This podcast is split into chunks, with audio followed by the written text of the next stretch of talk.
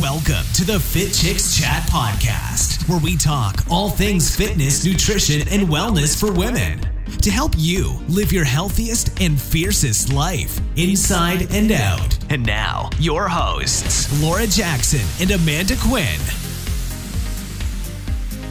Hello, everybody, and welcome to today's episode of Fit Chicks Chat. My name is Laura Jackson, and today we have the amazing Corrie Rabbe back to join us. hey, everyone.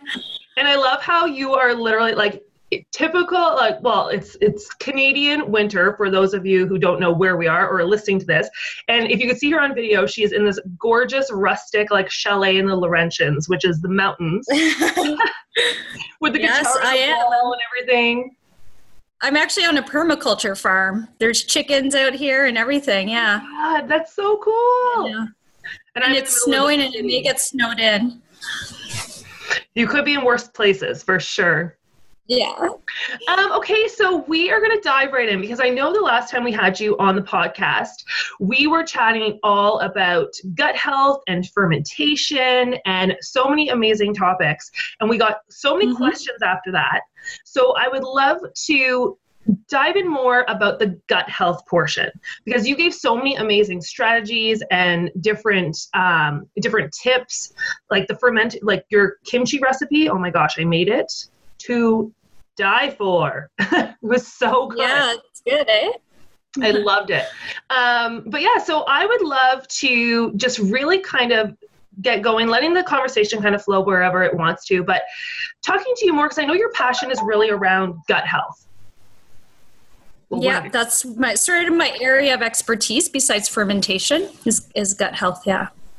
So, if somebody is looking to improve their gut health, and obviously this topic is so vast, but you and I were kind of chatting earlier before we started this about kind of giving your top five tips that you could use to start to improve your gut health without having to, you know, spend a ton of money on probiotics or, you know, things that you actually have control over in your life that you could start to do starting like right now.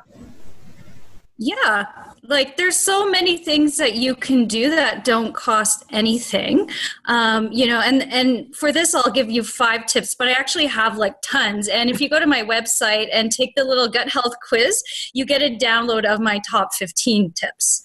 So really, like we're just gonna start with five, but there's many, many more. So um, surprisingly, like a lot of them are really basic, and it's stuff you already know, but you forget to do. Like so, my one of my top tips is to actually chew your food. Which I know is shocking, like so simple because your grandmother always told you to chew your food. But there's been research on this, and the average Canadian will only chew their food about 15 times before swallowing, right? When ideally, yeah, 15 times. And actually, there was a, a study done on Subway eaters, people eating like Subway the sandwich, Yeah. and they on average chewed their sub six times before swallowing. I But I that was like, they're just wolfing it down. Well, yeah, and on that note, though, too, probably with all of the processed and the food that is pretty much almost pre-digested, do we really even need to like, like it goes, it turns soft so quickly that most people don't even realize that they have to break it down more. Yeah, and I think, you know, people maybe have gotten in the habit of not chewing their food enough because of that. And then when we mm-hmm. do chew other foods, we're not breaking it down enough. So, chewing sets the stage for the entire digestive process. So, again, on average, we chew maybe 15 times. We should be chewing our food 30 to 40 times before swallowing Oh my and gosh. there's been significant research on it. Yeah, and the, the longer you chew, the more nutrients your body ap- actually absorbs. And more than that, it sets the stage for the entire digestive process because as soon as you start chewing, certain triggers are released, uh, certain hormones, leptin and ghrelin, which help control appetite. And they also signal the rest of the digestive tract to get ready for food. So if you're not chewing enough, not only are you not breaking it down, but you're not uh, sending those signals to get the digestive tract ready. So um, another bit of research is people. There was a study done on people who have acid reflux, and uh, they got got them to chew their food more, and about ninety percent of cases improved. 90%. So, one of the first things that people come to me with acid reflux, I'm like, Are you chewing your food? And you know people don't chew enough because people are stressed. Everyone's in a hurry. It's just another sort of casualty of like our busy lifestyle is not chewing enough. So um, again it's a super basic tip but uh, i've had clients you know i'm like chew your food. And they're like that was an amazing tip. Like like it's so simple. I can't believe i'm paying you to tell me to chew your food but you're right well, the thing is too is uh, as soon as you bring it into your consciousness, even you're just saying that, I'm thinking I literally just got home from the gym. I wolfed down my food, and I'm thinking I probably didn't chew more than 15 times. yeah it's hard to get in the habit of it too like even for me being conscious of it like i had to put a sign on my table my kitchen table saying chew your food and i just left it there for weeks until i got in the habit. But once you do get in the habit it becomes second nature right? It takes like a few weeks to establish that habit and then when you're not chewing your food that much you're like oh i'm, I'm like swallowing my food whole practically right? You really want to get it down to a mush like a mush and then swallow it. Yeah. That's okay. Oh, sorry, well, there's now you've dogs inspired. here. You might hear... Oh, don't worry. You've oh, there's dogs me. here. You might hear some growling. yeah. Um. Now you've inspired me. I'm definitely going to now be a little bit more conscious of how much I'm chewing. Yeah. So um, that's that's my first tip. So then, in terms of tip number two, where mm-hmm. would you go from there? It's another really, really straightforward one that not a lot of people do is just to drink enough water. Um, because when we're not hydrated, right, our cells are not plump. Like uh, it just slows down everything in the digestive process, right? And uh, uh, especially if someone has constipation or occasional constipation, oftentimes they're just not drinking enough water. Mm-hmm. And um, you know, there's there's lots of advice of how much water you should be drinking you know 8 cups a day is like the general guideline but it really depends on your body weight activity level whether you tend to be on the drier side or not. So i really um, encourage people just to drink like plenty of water and see how they feel. And then once you get into that habit again your body gets used to it. And when you go without water you're like i'm i'm so dehydrated and you know. Um, yes. But again, like just drinking water, it will help control stomach acidity levels. It helps control like stool consistency. You're able to poop better. And uh, it, again, it's just such a basic thing. And generally, the general guideline that, well, we learned in nutrition school was to drink, um, take your body weight and divide it by 16, and that's the number of cups you should be drinking. And when I give people that number, a lot of people are surprised that they're, they should be drinking well over eight cups a day, like sometimes mm-hmm. 10, 11, or 12. And so what would again, that be in it, ounces? So if eight ounces is a cup, mm-hmm. so 10 would be well, like 80 ounces. How much is that? Uh, I'm horrible.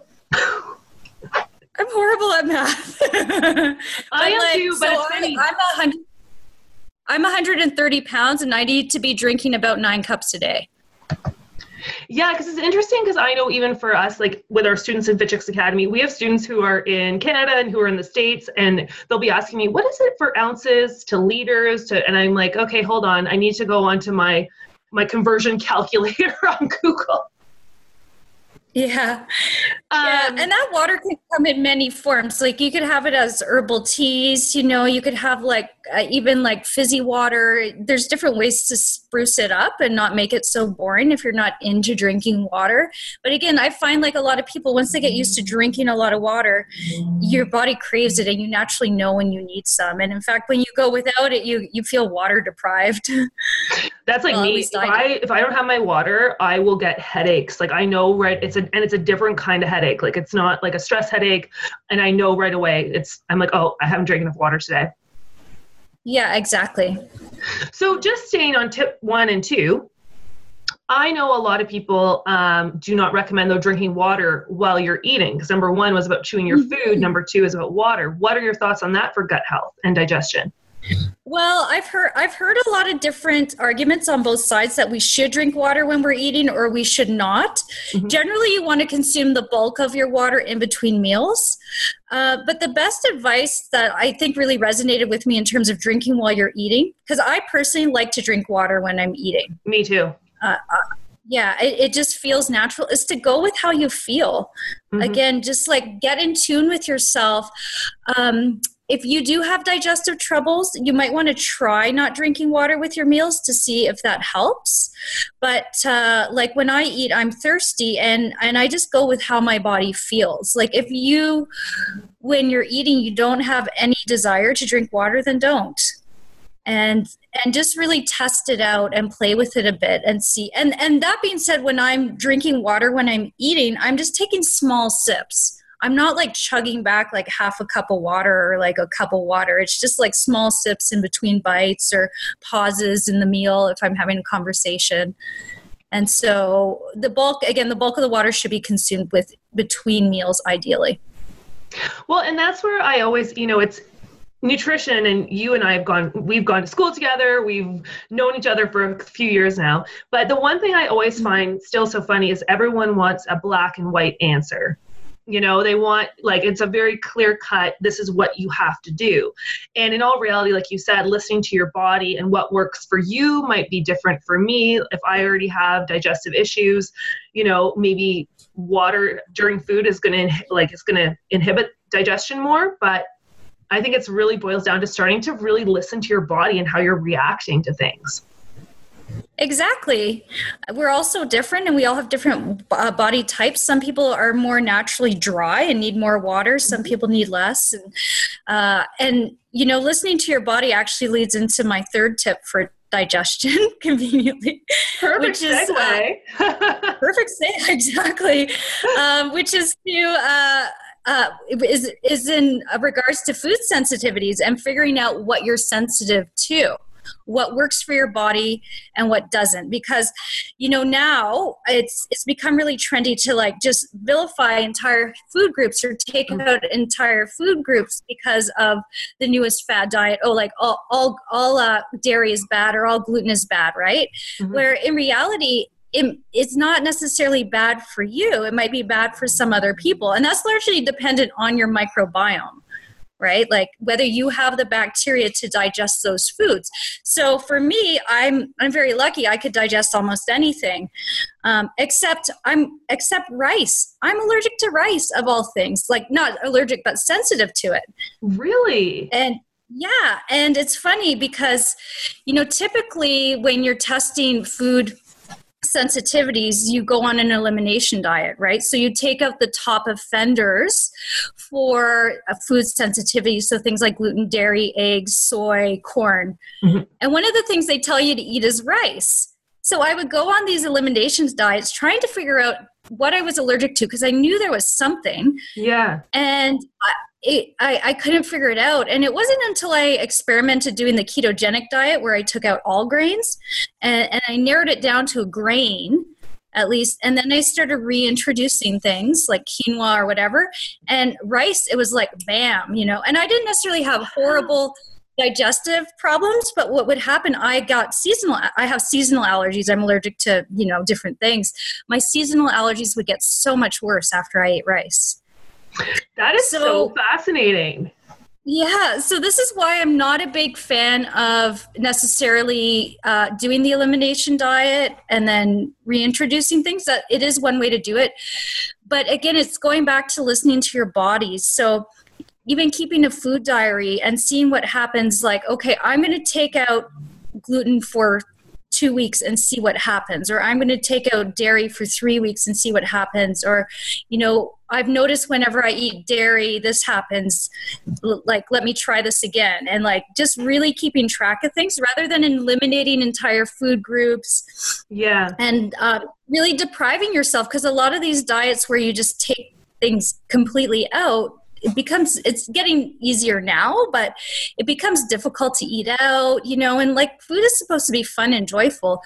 So i really encourage people to just test foods one by one and see what works for them and what doesn't and to not make any assumptions about it. Well and that's something um if anyone is interested to learn more about what Corrie was just saying about how, you know, we all digest our food differently and it be, it's based on our microbiome, go back and listen to the podcast that we did together before because you dove into that quite a bit and it was just like blowing my mind. Gut health is something I'm very fascinated with, but like every time I talk mm-hmm. to you, you mm-hmm. teach me something new too. And I'm like, oh my gosh, like it's such a world of study that just the things that keep on coming up with it, it's just amazing. Yeah, it's uh well because there's been so much more research into the microbiome, it's still growing. Like there's still stuff they're still figuring out and really like uh the the research into the microbiome is still very very much in its infancy. Mm-hmm. And so we're going to be discovering more and more and more. But uh, a lot of the tips I'm giving are just tried and true common sense things. They're true for gut health, but they've been around since like traditional Ayurvedic medicine, like chew your food. it's really basic, like your grandmother said, right? And then test, you know, don't eat foods you're sensitive to or test them and see how you feel. I think we've just gone so out of touch from our bodies that we're not able to pick up on these things well. Like it took me years to figure out it was rice causing my allergies. And once I took out the rice, I swear to God, it was like night and day. My allergies and asthma are completely gone.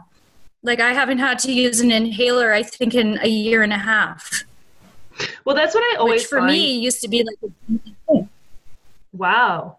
Well, that's what I find is so fascinating. And I mean, yeah. I know getting in this industry, I even think back to the way that I used to be when I was younger and how disconnected from my body I was and how I was constantly looking for someone else to tell me what was going on with my own body. And when I started to trust myself to be kind of my own scientist and start to try different things and test different things, it was amazing the difference that happened. Yeah, and when you realize there's no magic bullet either. Yeah, it, it may not just diet. be one. There's no like yeah, there's no like er, one magical herb that's going to fix everything. Like people, luckily, I think people are moving away from that type of thinking, but I still, you know, it's definitely still there. Like people are definitely like, oh, tell me what I need to do. And we don't have a magic glass what is it? Like a glass looking ball, ball. crystal ball is what i'm trying to say. I know it's the end of the crystal ball that could just like look at yeah. Where we could like look into the future know exactly what's wrong but what we can do as nutritionists is coach you to figure that out for yourself right? Coach our clients to do that and guide them and support them and give them ideas and things to look for and the tools to do that yeah i wish i could just look at someone and be like you need to do this or you need to do that but uh, it takes some detective work. Well completely and that's where i mean it's really amazing too it's so empowering when you do take that like put that effort into learning about your body. I mean, I'm a huge believer in the best ways to change anything in your life is education and support. So wherever you find yeah. that support from, whether it be like-minded people or a nutritionist or an educational program or whatever it is, but you've got to like got to educate yourself. You've got to take ownership over your own health and you also, you know, you need support too to make sure that you can implement it in the right way. That's why I love these types of podcasts cuz you know, it's like getting a free nutritional counseling session. Like someone's going to be listening to this and be like, oh my gosh, I have, you know, I haven't been able to poop in three days. Maybe if I just start to chew my food and drink more water, let me try that before I start diving into, you know, laxatives or senna or all these things that can be more irritating. Yeah, exactly. We should always I mean my one of my core philosophies in my practice is you try the most uh, mildest basic things mm-hmm. first and then you move up in scale you want the body be, to be able to fix itself which with as little input inputs as as possible right? Like the body is an amazing healer on its own. It's and it could correct itself very easily and sometimes it just needs a few things right? Cool. and like a lot of the herbs too like you mentioned the senna and the different laxatives those those can actually cause a lot of harm if they're taken too long and like too much. Like it's not ideal to go there unless you really have to. And that's one thing this is just kind of a side note that i always find so so fascinating is all of these tea detoxes that are out there. You know, a lot of times people are like, you know, oh, I'm losing weight and I lost 10 pounds in a week. And the number one ingredient on most of them is senna. And for those who are listening that don't know what that is, I mean, you are herbalist. Maybe you can give a little bit more background into senna, but it is very irritating to like once if you need a, a natural laxative once in a while I could see it going there, but it, you can become dependent very quickly. Then you never go to the bathroom because your bowels become lazy. Yeah, exactly. Exactly. What is and, senna uh, though? It's a leaf. I don't. I actually don't know much about senna because I never go there because I know it's higher on the scale. And like a lot of times with my clients, this actually leads into tip number four. We keep doing this. Look at us. Which We're is, like reading each other's minds. which is to just, uh, tip number four is just to add a lot of herbs and spices into your food because your basic herbs and spices help with digestion so much. So for me, I've never, I, I never recommend senna because what I tell people to do first is start cooking with herbs and spices. Like start cooking more with uh, oregano, thyme, rosemary, like your basic culinary herbs. Add them into into things. Like don't be afraid.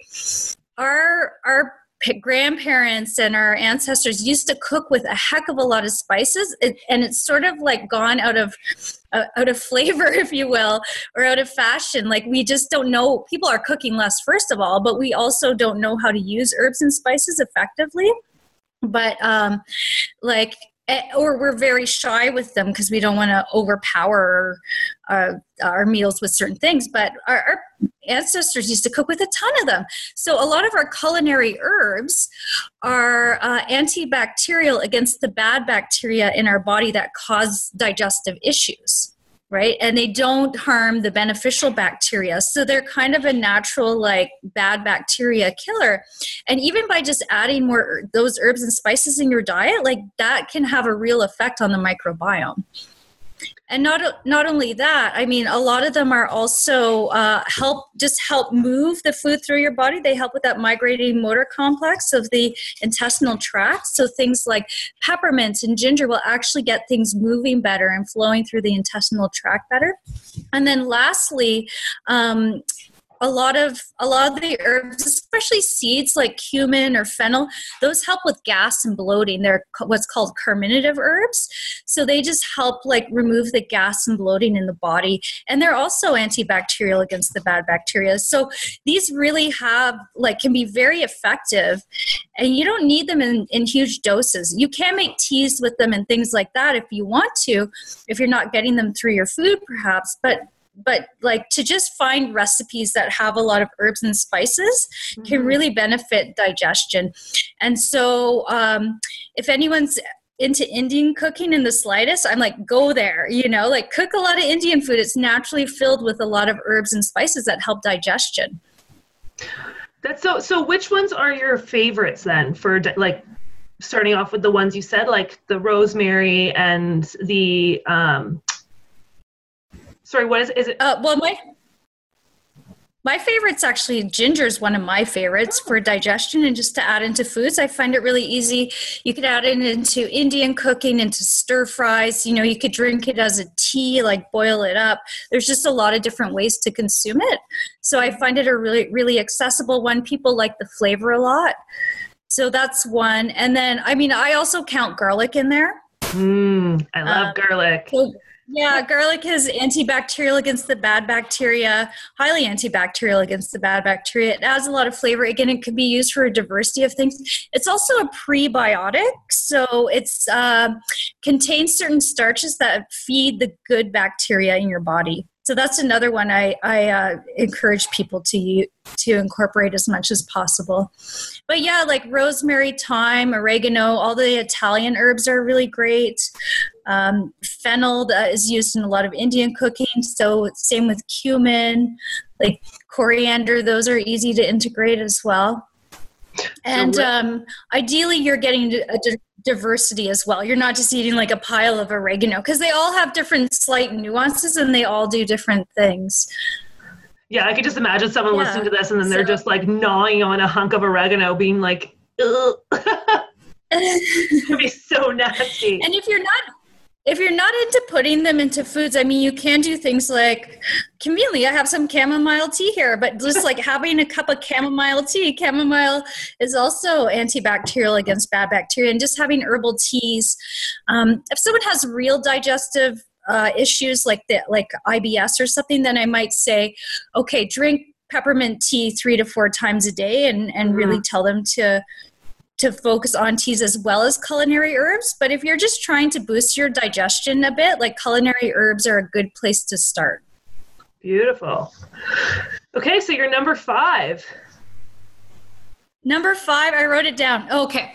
Number five is, and this sort of goes back to my other point of testing the foods that you might be sensitive to and not removing foods willy nilly, is to eat a variety of things right? So if you look, I think I said this in my last interview with you, but if you look at any natural system, it thrives on diversity. The more diverse inputs there are into like an ecosystem, mm-hmm. the healthier and more diverse and more prolific it is. And the same goes with our body. So it's important to eat different foods from different food groups and not to eliminate them just based on something you heard. Because you could actually end up with a food sensitivity if you do that. So mm. if you say uh, take out dairy you heard dairy was bad you eat it you're like uh, i don't know like I, I maybe i'm sensitive to it but you're not sure. If you take it out for a few years you lose the bacteria that feed off different starches in the dairy, the galacto-oligosaccharides, and they they may never come back. And so then you may end up with a dairy sensitivity, even you even though you weren't sensitive to it in the first place right? So because we have different bacteria profiles and they feed on different things it's important to kind of keep them keep keep giving them food keep them robust keep them alive. And the more diversity we have in terms of eating different food groups but also even just eating different types within a food group like different types of grains different types of vegetables different types of fruit that that all feeds the different bacteria in our bodies. So um, even like some people are picky eaters and don't like certain foods. So, say they like potatoes, I'll encourage them to even eat like different types of potatoes because they have a yeah. slightly different fiber makeup, right? And so, get diversity in whatever way you can. Um, one sort of fun thing to do is um, is to just try three foods you wouldn't normally eat. Like when you're in the grocery store next, pick up three things that you wouldn't normally eat. Like the other day, I picked up celeriac. Uh, you know, oh, like the celery root. I don't know. So long. I know, and I'm like, I never cook with this. Like, let me give this a go. And like lately, I've been into yucca, um, mm. which is an amazing prebiotic fiber. And so, just kind of experimenting uh, it's not not that you've never had these things but just things you wouldn't ne- normally put in rotation just add them in like or a different fruit like a, a jackfruit or something like we're fortunate to have a lot of foods available to us yeah. and i am a big proponent of eating locally um, as the base of your diet but it's good to add these things in here and there just to keep just to have like diverse uh, well diverse fibers coming in but also diverse antioxidants and phytonutrients coming in through the foods as well so when you and, would recommend you know, back someone to rotate, um, like how often? So just say someone's doing their smoothie every day and they really like their spinach and blueberries, and you know they do protein powder. Do you recommend that every like alternating days they maybe change the greens and they change the berries, or like go you know week to week, or does it really matter? I think alternating days would be ideal. Mm-hmm um, you know, switching it up, and you don't have to change everything. Like maybe you just swap the the spinach for like romaine lettuce one day, or like the berries for a different type of berries. Yeah. Um, you know, like again, the more you, the more diversity you have, the better. That being said, like uh, if if it's what you like and it's what you're going to consume and you won't consume anything else, then keep doing what you're doing because that sounds like a really good smoothie. Yeah. Um, and then maybe add diversity in elsewhere. Like I do tend to eat the same smoothie every morning because it's just what I like. And like I just buy the same thing and it's like the one steady thing. And then the rest of my diet's really diverse though. So yeah, we just add diversity where we can. And, uh, you know, one thing we've lost too, um, that our ancestors used to do a lot more of is eat a diversity of greens. Mm of different types of greens. And as an herbalist who forages wild foods, like I could tell you, we're eating like one smidgen, one minutia of the diversity we used to eat in terms of greens. And that's where we used to get a lot of our beneficial fibers that fed our good bacteria. So, um, you know, when you're in the grocery store, if you want to focus on diversifying your diet in one aspect, focus on greens. So there's so many, right? There's like spinach, there's arugula, there's different types of lettuces Um, now you could buy dandelion at the grocery store more and more. Like which I still can't get into. I, it's still no? too bitter for me. Like well, you got to get it in the spring when it's young. Maybe I'll try, try the spring. spring one. Pardon? Yeah. Maybe I'll try it this spring. Yeah. Because I still can't. I just still cannot bring myself I every time I've cooked it I've tried it you know I tried this Italian recipe and it was like cooked dandelion greens with garlic and all this stuff. And still I was like no.